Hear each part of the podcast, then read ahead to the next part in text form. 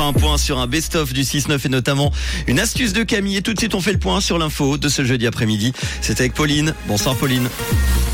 Bonsoir à tous. Un rapport pointe des lacunes dans la protection des infrastructures essentielles, des médicaments distribués au compte-gouttes pour limiter la pénurie en Suisse et de la pluie attendue demain matin. Un rapport pointe des lacunes dans la protection des infrastructures essentielles. Ça concerne notamment le réseau électrique, les hôpitaux, les routes ou encore les barrages. Ce rapport a été publié par le contrôle fédéral des finances.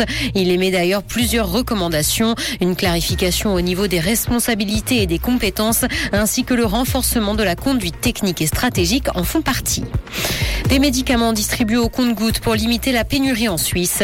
Les pharmacies et cabinets médicaux devraient délivrer certains médicaments en quantité plus limitée, quitte à même fractionner les emballages. Une recommandation qui s'applique dès aujourd'hui et qui a été émise par la Task Force pénurie de médicaments. Cette mesure va permettre de répartir les médicaments disponibles sur un plus grand nombre de patients et d'éviter l'élimination des emballages entamés.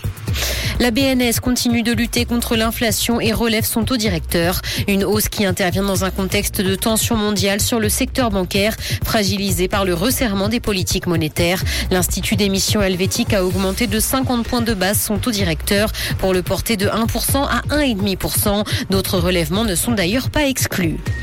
Dans l'actualité internationale, plus de 120 000 personnes ont été blessées par des policiers lors de manifestations depuis 2015 dans le monde. C'est ce que montre un rapport publié aujourd'hui par une ONG. Ces personnes ont été blessées par des grenades lacrymogènes et autres irritants, mais aussi par des projectiles dits de défense comme les balles en caoutchouc. 4% d'entre elles ont ensuite eu besoin d'une hospitalisation ou d'une opération chirurgicale.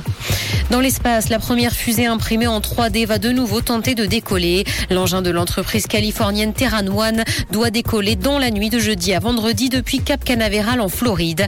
Les deux précédents essais avaient été annulés à la dernière minute à cause de problèmes techniques. La fusée possède neuf moteurs et un lancement réussi serait une petite révolution dans le secteur. 85% de la masse de la fusée a été imprimée en 3D. Musique, Stromae a annulé trois concerts en France pour des raisons médicales. C'est ce qu'a annoncé la production du chanteur belge. Ces représentations étaient prévues cette semaine à Strasbourg et Amnéville, dans l'est du pays. Les fans sont donc invités à se rapprocher des points de vente de leurs billets pour être remboursés. Après une longue pause suite à un burn-out, l'artiste est remonté sur scène en 2022 et des dates sont prévues jusqu'en décembre 2023. Le ciel sera couvert ce soir et de la pluie est attendue demain matin. Côté température, le mercure affichera 11 degrés à Montreux et Morges, ainsi que 13 à Genève et Palinges. Bonne soirée à tous sur Rouge.